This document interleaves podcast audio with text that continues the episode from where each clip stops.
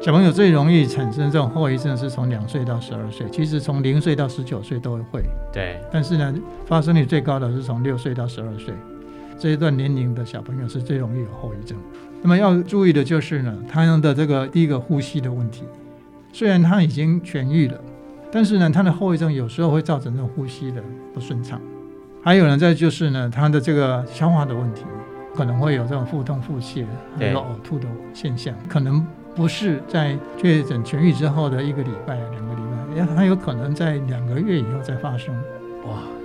所以我们的那个警觉性必须要拉长半年。 半年，对欢迎光临。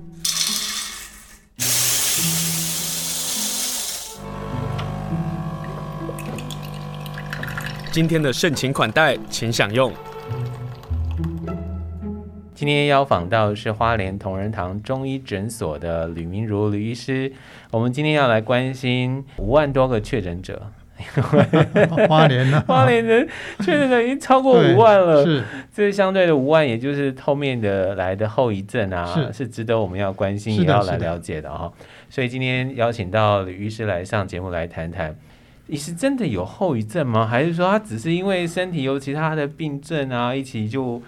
呃跑出来啦？啊、这个真的是啊、我们要仔细去啊、面对的一个问题。嗯，首先呢，就是呢，我们对这个啊、新冠病毒呢的认识呢，其实呢并不是十分的了解。对，那像我们对流感的病毒，我们我已经研究很多年了，所以对流感的病毒呢，我们有很多的认识。那流感的疾病呢，他们很少有什么后遗症，因为你治疗好了以后，它就好了。对，但是呢，这个新冠病毒会发现呢，它好像已经转成阴性了，可是呢，接着可能一个礼拜，可能到两个礼拜、三个礼拜，一直到半年甚至一年的，它都有可能产生一些后遗症。对。所以呢，这个就跟流感的病毒呢有很大的不同。但为什么会有后遗症啊？现在医学的判断是，嗯、其实刚刚讲的，我们对新冠病毒的了解并不是十分透彻，哦所以它为什么会产生这种后遗症，它的病理基准呢，并不是十分的了解。但是呢，有已经有做了一些研究，在国外很多在这个刊登在有名的医学杂志里面呢，他们会发现，嗯比，如说对于这个呃比较中症或者重症，其实轻症也一样，特别是对于年纪大一点的人，好的，那么他们发现呢，很容易引起这个糖尿病，也就是说会增加糖尿病的几率，从增加一倍到二点五倍，就也是说就是它的代谢，它影响到代谢了。对对，影响到脾影，我们中医来讲呢，是影响到脾，影响到胰脏，嗯，那么它的这个功能就会受到影响。对，那么再来就是说，他们也做过这个脑部的研究，嗯哼，就是说，如果呢这个新冠病毒感染之后，我们的脑部呢可能会有血栓，对，那么也可能会造成脑部的萎缩，因为脑部的血栓就造成脑部血液循环的障碍。对，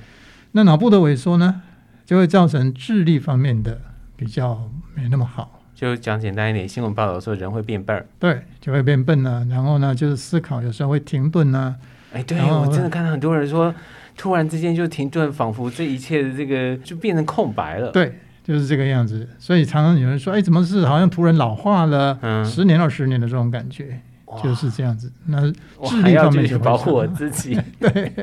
保护我家的老爸啊。，对，那也就是说，其实像这个年纪大的人，好像看起来对于这个呃糖尿病的问题呀、啊，对脑部的问题呀、还有一个这个呢是不管年纪大或者年纪轻都有可能的，就是心血管的问题，什么意思？心脏血管的问题。哦，有的说法是说有心悸啦，或者是呼吸没办法很充足啊。对啊，心悸啊，呼吸困难啊，胸闷啊，对，然后会觉得喘啊。比如说平常我们在在爬楼梯、上下楼梯啊，那走一层楼、两层楼都没什么问题的、啊。嗯哼嗯那这个有了新冠之后呢，爬爬爬一层楼就就很喘了，哼，对，然后就就觉得跟平常的怎么会差那么多？平常一可能一下子可以爬到三楼、四楼没没什么问题，对，结果感染过这个新冠之后呢，他们走一层楼就有问题。嗯哼嗯这个就是呢，心肺的功能呢受对到很大的影响。哼，对，这是心血管的问题啊。那么它还可能产生的是心肌炎或者是心包膜炎啊哦，这个都是可能的。还有再来就是它凝血功能的障碍，血液循环呢不好或凝血功能产生障碍，那这个就是对血液的疾病。所以万一以前都觉得我跌个伤或者怎么样都无视，可是对在呃一旦确诊了之后对，我们说康复就变成阴性之后，其实身体有一些对变化。对对对。嗯对另外再来就是，比如说像我们的味觉啊、嗅觉啊，它也有会产生障碍，还有有耳朵、耳朵的耳鸣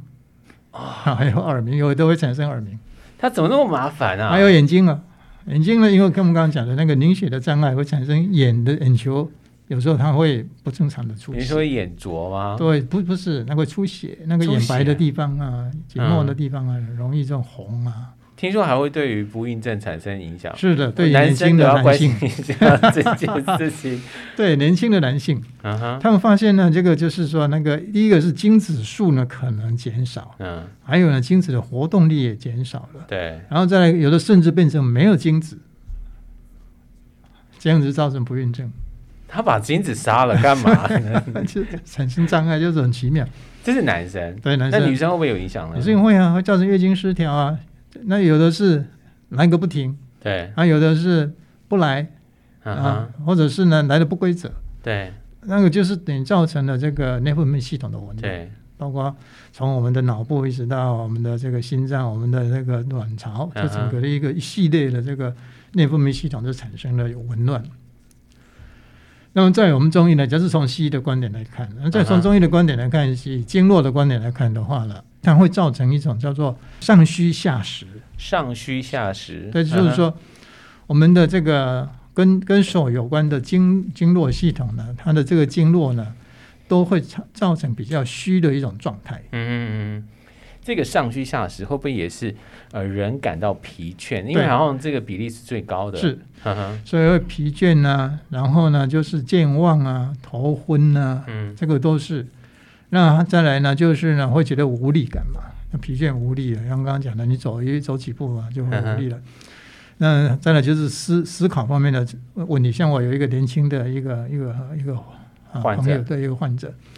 他年轻啊，然后他感染的时候其实没有太大的症状哦，他就他也没有特别的这个什么喉咙痛、咳嗽，那只有发烧。嗯哼，那发烧过了以后呢，他就开始发现怎么脑子顿顿的，思想很不集中，注意力很不集中，然后呢想东西常常就就是想不起来。对。这这这就是当我们在谈这些后遗症的时候，搞不好很多听众觉得他自己是健康的，没有确 诊的。这一听完之后，哦，我前阵子会不会也是 这种偷偷摸摸的，也就也就被感染了？是的，，是的。所以讲到这边，我们就要讲到这个后遗症呢，有两种，这嗯哼个就是说，一种是你可以感觉得到的，刚刚讲的，你感觉得到，你可以觉得疲倦啊，感嗯，觉到你的好像视力、思维啊等等啊，对身体会酸痛啊，对四肢不舒服啊等等。另外就是呢，老化的现象你感觉不出来，这个不孕症的状态你感觉不出来， 糖尿病没那么快感觉出 来。。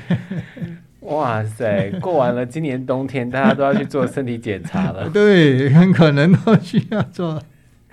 但这个会不会只是个暂时呢？就是我可不可以安慰自啊是己？是是， 那我就不用去治疗了，我今天题目就不用继续谈了。不，它是这样子嗯啊，它它有可能呢，有些有些症状呢，它是可能过了一阵子啊，几个礼拜甚至几个月以后呢，可嗯能就会好了。但是有一些疾病呢，它是长久的，比如说我们刚刚讲的失智的问题、对，糖尿病的问题、对心血管的问题，还有呢不孕症的问题，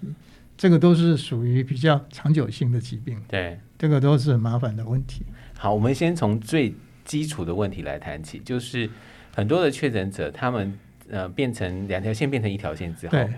首先会碰到的是咳嗽，对，一直在。对，那在中医部分是可以做调整的。是，的，那个这个就是我们刚刚讲到上是虚下实，对就是说它的我们手上面有三三条阴经，就是心包经、心经跟那个太阴肺经。啊嗯哼，这个这条这几条经脉的它的那个能量都不够，是呃那这几条能量不够就会造成心肺功能的衰弱，所以就会造成咳嗽。嗯那这哼，种咳嗽呢，那我们主要能够从这整个经络上面给它调整，从这个能量上面给它补强，对，其实它就会好了。怎么补怎么强，要用中药啊，吃中药啊，针灸啊，自己做穴道按摩啊。嗯哼啊比比如说，我们在胸部来讲，我们这边胸部呢有很多个穴道，嗯哼，从这个脖子下面开始啊，这边有天突穴，这边有这个这个舒府穴、嗯哼啊，然后这边有膻中穴或者叫膻中穴。嗯哼，那么这个胸部这边很多的穴道呢，都跟我们的心肺功能有关。那么嗯只要我们在胸部这个地方可以用敲的，啊，用手手指头这样敲，嗯哼，也可以用拍的，也可以用平常这个揉的嗯就是健身的方法，我们平常的时候就应该要做，而不是只有生病的时候可以做，用来保健的时候都可以做。就是敲敲胸部，敲胸部，但是敲胸部你这样你要很很很烧不着痒处，啊就是说你光是一点点的力道这样子轻轻揉的话是不太够对的。因为一旦呢有这种症状的时候，或者这种咳嗽的时候呢，嗯这边的经络呢通常呢都会受到一点点的阻塞。嗯那如果这个经络受到阻塞的话，你去按压它的时候呢，通常都会疼痛，它会比较敏感，会比较疼痛。医师在边讲的时候，我就边在按摩了嗯，然后就是那种疑心病就开始产生出来了。这样， 您说就是五个手指对并对在一对对，一起，并在一起要这样敲，啊要用一点力量，一面敲一面深呼吸，这样敲。哦，那从我们这个这边锁骨下面这边这个地方叫做舒腹穴，我们的地方锁骨这边有个凹，凹陷嘛，不对对嗯对哼对，锁骨不是上面下面，嗯，对，锁锁骨下方，对嗯锁骨，下方这个地嗯方，这里靠近这个胸骨的地方，对，好，这个对地方有一个凹陷，哎呦呦，呦，按了会有点，对，酸痛。对，这里敲，然后往下敲到这个这个地方，从这边一直敲敲到这个地方，就是两边的肋骨膻中穴这样往下对对，再往下敲到这边嗯来，敲到这个两乳中间的对膻中穴，哦，两乳中间的那个在中对对线，对，哈哈哈，然后再敲敲到这个胸胁，胸胁就这是个地肋方骨的那边肋，骨肋骨边下缘方上面嗯哼上方，敲在肋骨上面，哎哎，真的也是有暗暗有感觉，对，然后这边从这边一直敲敲到这边来，每天这样敲对，，每天敲， 这样敲，每一次呢，这个地方一直敲敲下来，这边一百下，一百下，一百下，一百一百下没多久啊。那就是我在每次要 on 现场的时候，呃，整点新闻报完了要进广告，我就在这个时间可以做嗯对，完这件事是情，是是，嗯哎对不对对？要求大家啊跟我们一起来做。这个是在咳嗽，不不止它对咳嗽，嗯啊哈它其实对心肺功能呢都有很好的帮助，它能够对于心脏、对于气管、对于肺支气管它都有帮助，对，所以它不只是针对咳嗽，对它都很有用，而且呢。如果是有咳嗽的话呢，其实我们呃很多人呢在家里都会做这个刮痧的，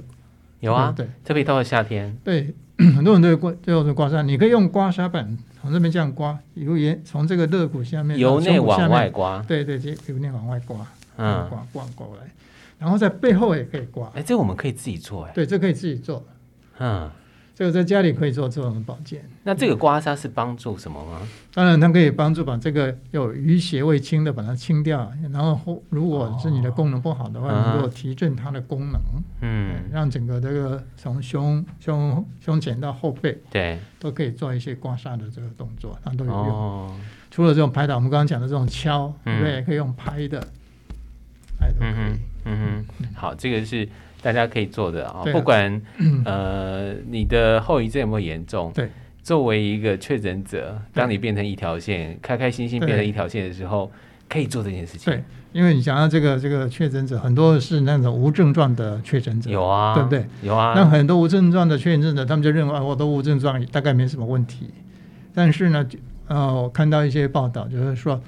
无症状，但是呢，他的后遗症啊，嗯，还是很多人会有那个后遗症，对，它的比例还蛮高的，百分之二十，哦，五个人就一个了，对，嗯，其实还是会有一些后遗症。他虽然刚开始好像没什么症状，但是那个看不见的那个后遗症，啊嗯哼，没有感觉的后遗症，还是会可能的。所以我们还是要做快 筛，一个礼拜至少要做一次快筛。然后做完快筛之后，你突然发现你是一个确诊的时候，然后就是没有症状，嗯可是我们还是要事后觉得，哎、你会觉得，哎、我我身体很健康啊，或对者是我身体的抵御能力很强。嗯对对对对。但是很抱歉，我们等一下要说实话是，你可能会有后遗症。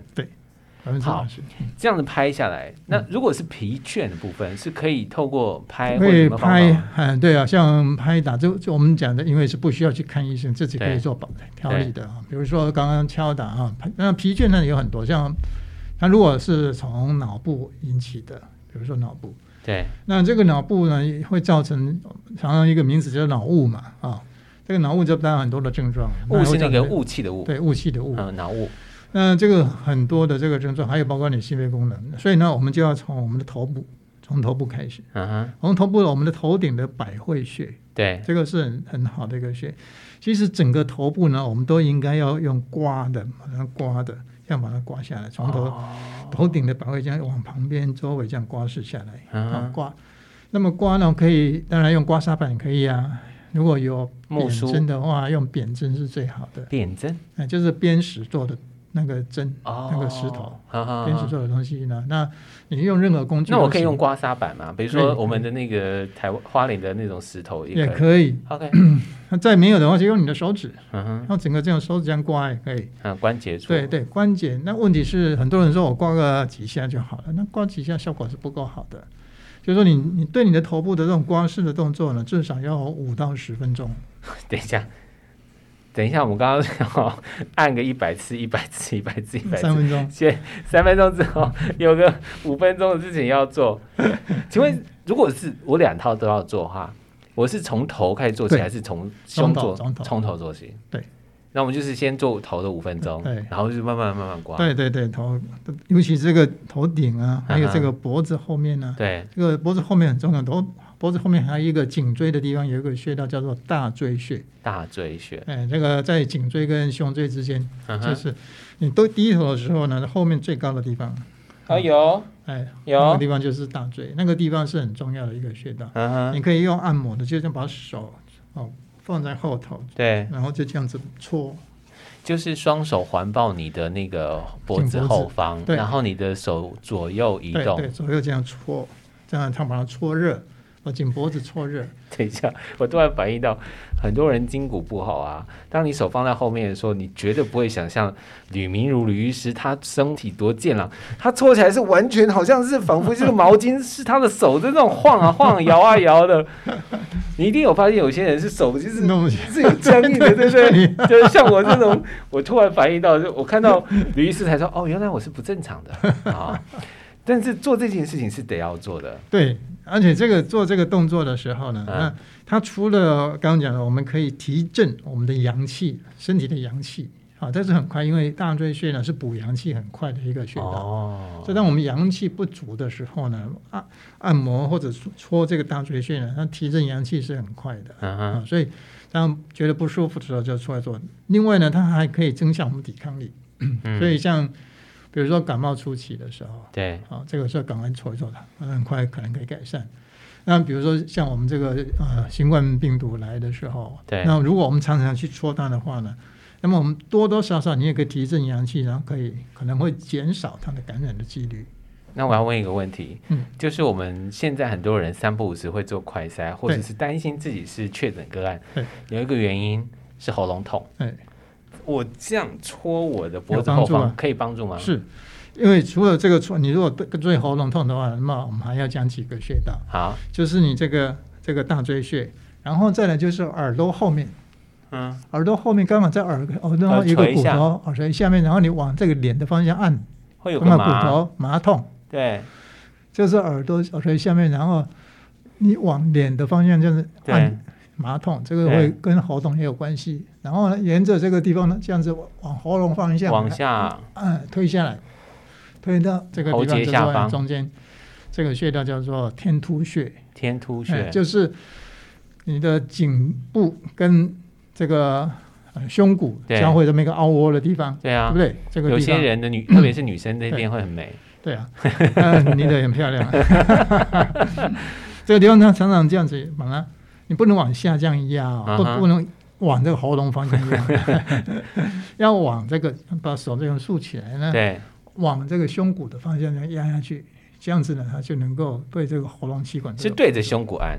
你看，把这个手指有压下去，要把手竖起来，哦，它是往内伸进去哎的。往内然后往下，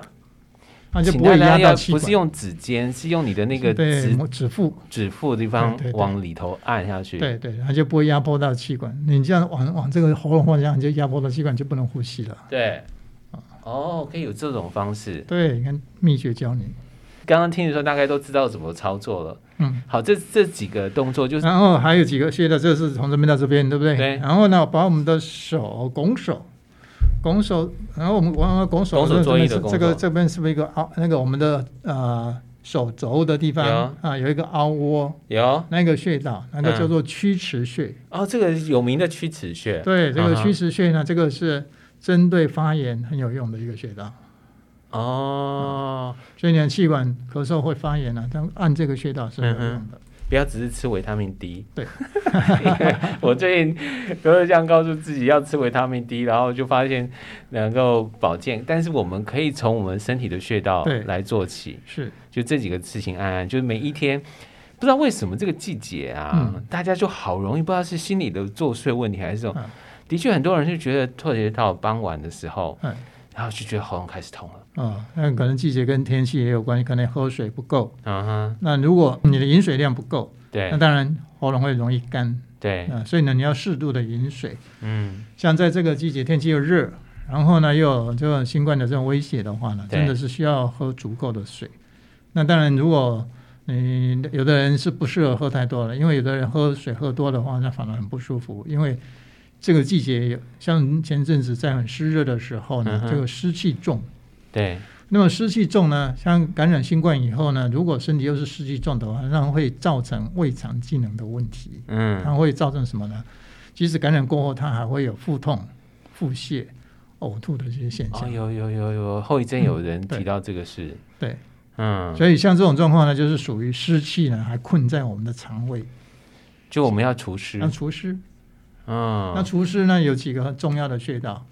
刚刚我们曲池穴是一个，对，还有在脚去上止面泻真好用啊，什么都可以用，对，它啊，很多好的用。包括你的手的那个关节痛、关节肩膀痛，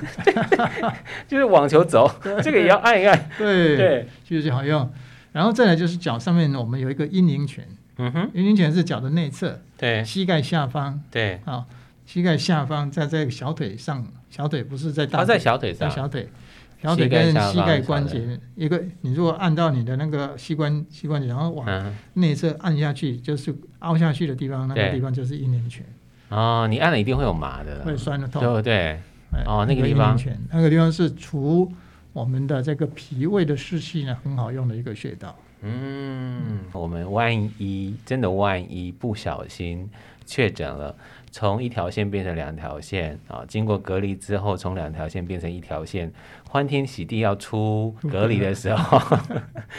我们得要提醒大家会有后遗症。这后遗症呢，我们可以长期的跟中医师来合作。对，今天访问就是同仁堂中医诊所的吕明如吕医师。那医师，我们刚刚谈到这么多的后遗症啊，哎，我们得要替年轻人着想，因为对花莲最大的族群嗯感染族群真的就是中壮年，对对对对。哎，那个不孕症的问题，身为男性，我得要多问这件事 情。对，可以透过中医找回活蹦乱跳的精呃子因吗？是，的，是的，因为在我临床里面呢，就是不是因为冠那个新冠引起的嗯那哼个精子数的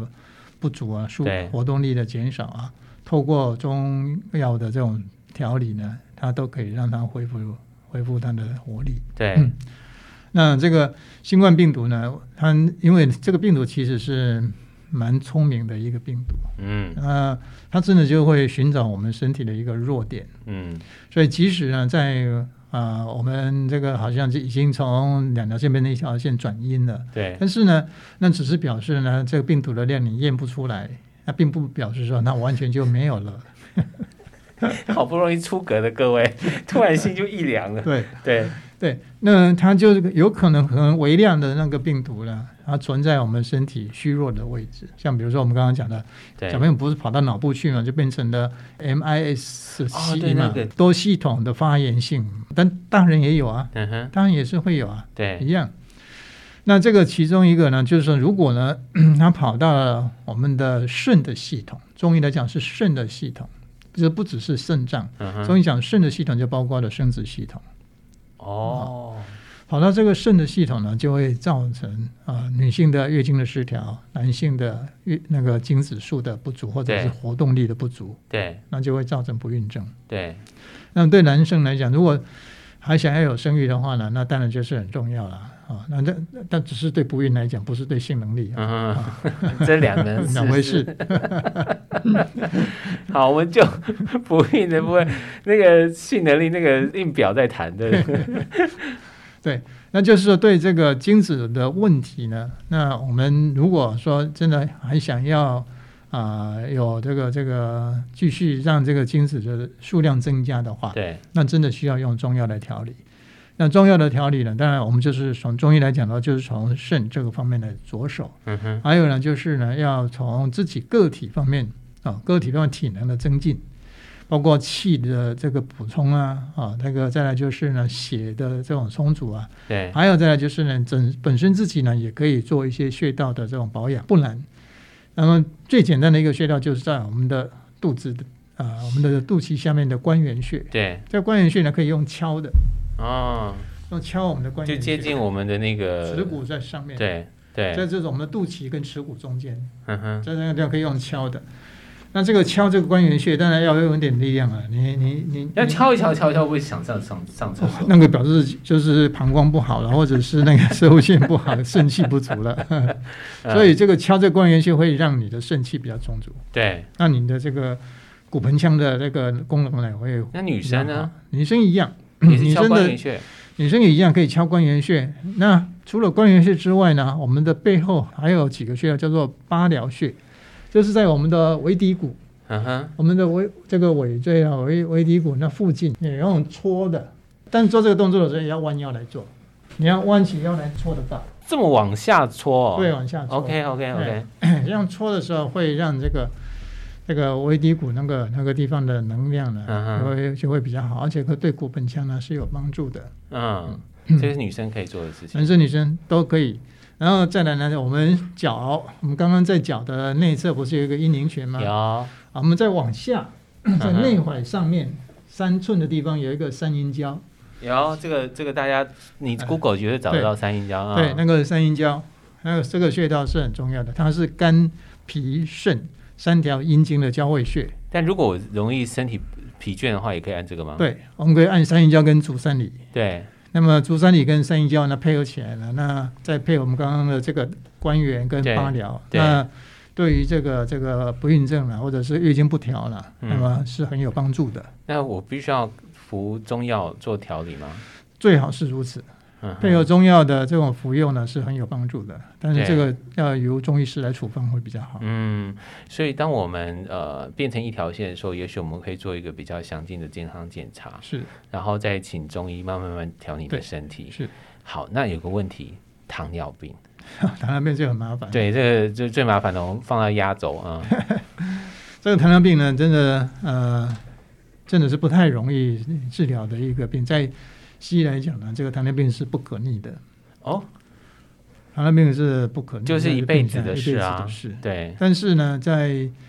呃我们的这个治疗方面呢，我记得我们上次讲过一个方式叫做辟谷。有，这个辟谷呢，它是很奇妙的一个方式呢，就是呢，让你自己的体能呢再恢复，让你自己的功能呢再恢复。嗯那如果再配合中药来运用的话呢，那效果就会比较好。嗯，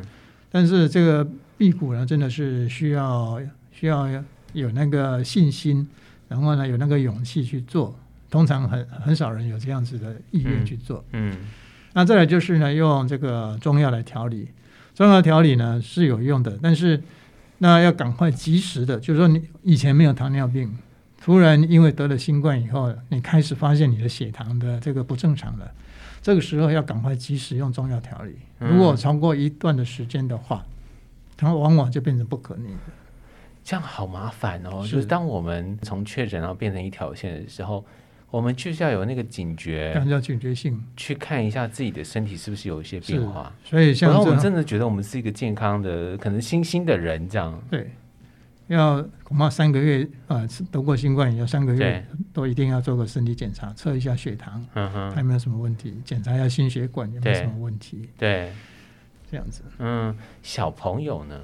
小朋友啊，真的是谈到小朋友，我们真的要好好的关注。因为我真的碰到新兴小朋友，对然后家长可能就会觉得，哎，他已经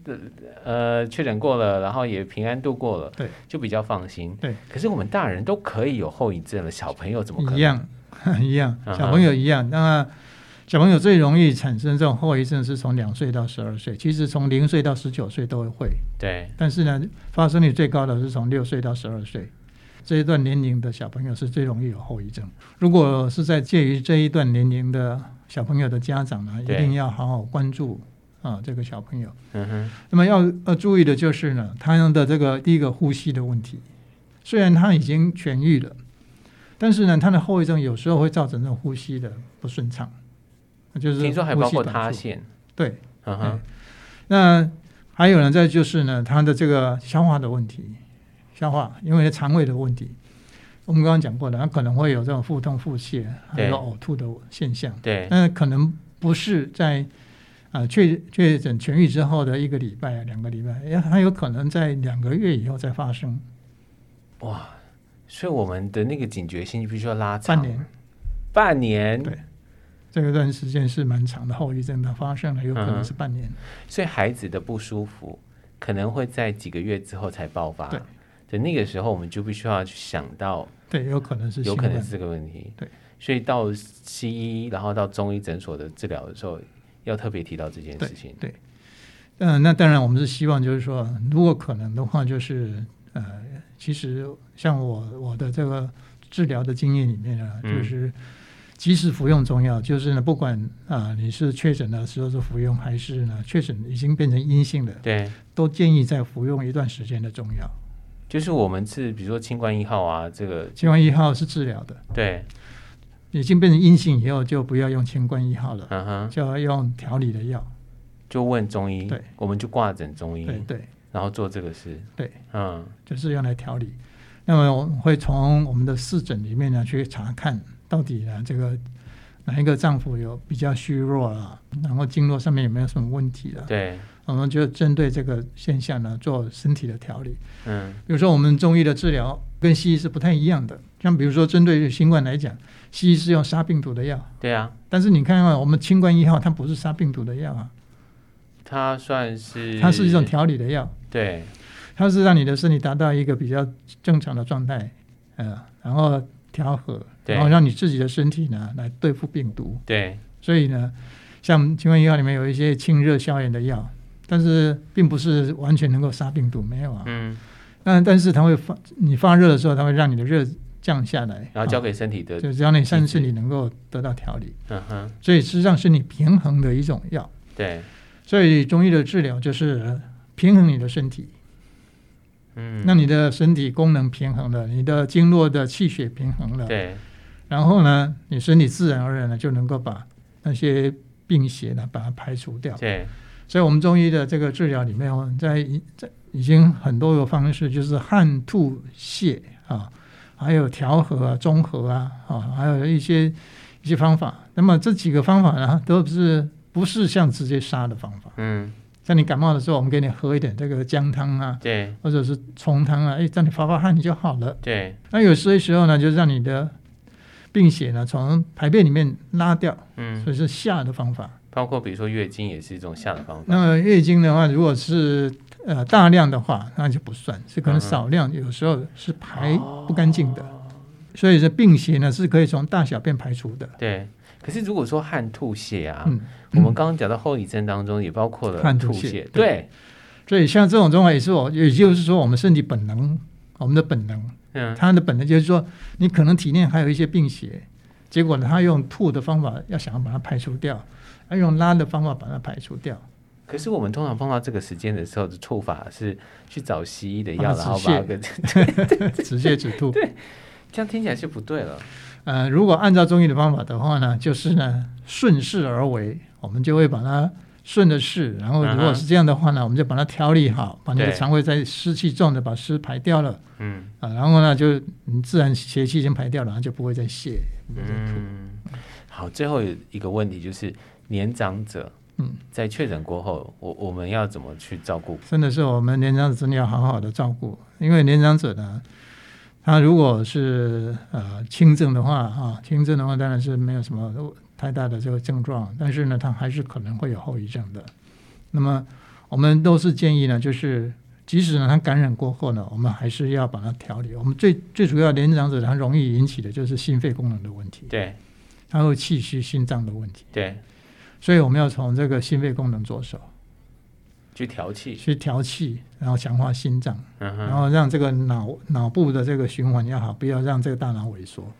所以我们做孩子的可以做，我们刚刚讲到一开始讲的那个头部的按对摩，头部的按摩、全身的按摩啊，对背部的这个刮痧啊等等啊，对，再推拿，其实用揉按的这个都是很好的方法。嗯，再来就是像我们说可以用一点补气的这个中药材了，但是这个是要看因人而异。呃像我的话，一定是要让我看过，嗯然哼，后呢，我再建议他用哪一些药材。因为体质不同，对，而体质不同。嗯，但是呢，在比较常用的，几乎大家都可以用的一个方式呢，就是我们用四神汤。嗯，四神汤是一个很好的我一个我为什么四神汤一直被提到？我真的觉得四神汤好神奇，啊以至于我我现在跟呃吕医师讲完话，或者在之前啊，我看到四神汤，我现在都在喝四 神汤，老觉得好像可以平补一下自对己。对对对对，啊，因为四神汤是一个很温和的食物食物跟药物，对，它是能够调理脾胃，透过脾胃的调理，然后呢，让这个能量呢能够提升。嗯，那再来就是，除了四神汤之外呢，当然我们用一点黄芪呀、党参啊、枸杞子啊，对啊，这个适量的摄取，煮汤啊、煮水啊，或者是煮食物啊等等啊，做一点药膳啊。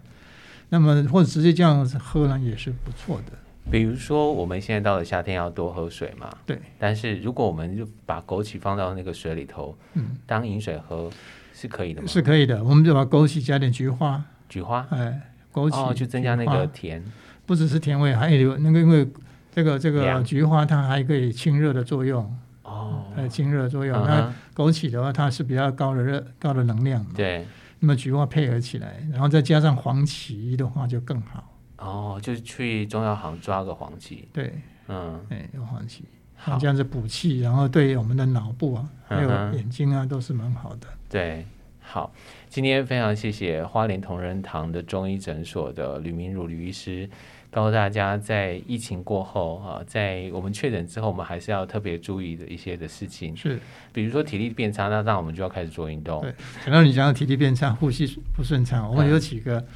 那个那个扩胸的运动一定要做。好，来，好我们最后来一起来做 一个，好，这扩胸运动其实呢啊是这样子的，我们如果有毛巾抄的话，对就拉那个毛巾；对如果没有毛巾的话，一样是可以。如果把我们把手呢，就是呃往前伸，对不对？嗯哼然后呢，放平以后再往往平的这样拉上去，对嗯，把胸扩，对，把这个胸把它扩开来，然后你对后面的肩胛骨呢，应该要能够接近的说起来，缩起来，做这个动作。你看，这个是一个扩胸的动作，对这样子拉。对，啊，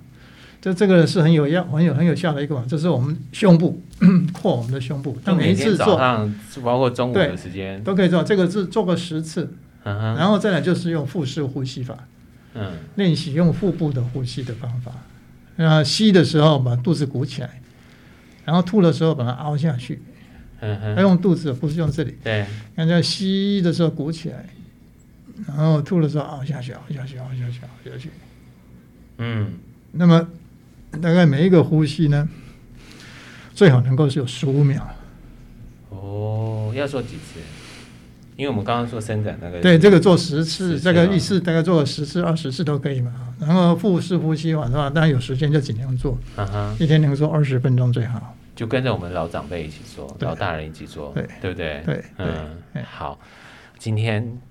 李明如吕医师给了我们这么多，就是希望我们都能够健康了，是的这个很重对，要。希望大家都能够很平安的度过这个疫情，而且嗯呢，尽量呢不要留下后遗症。我觉得第一个就是呢，我们要有一个很健康快乐的心态啊。当我们保持愉悦的心情，嗯，我们觉得这个很愉快的时候，我们对这个病病毒呢没有没有恐惧感，嗯对这个疫情没有恐惧，然后充满着这个这个爱心啊，能够去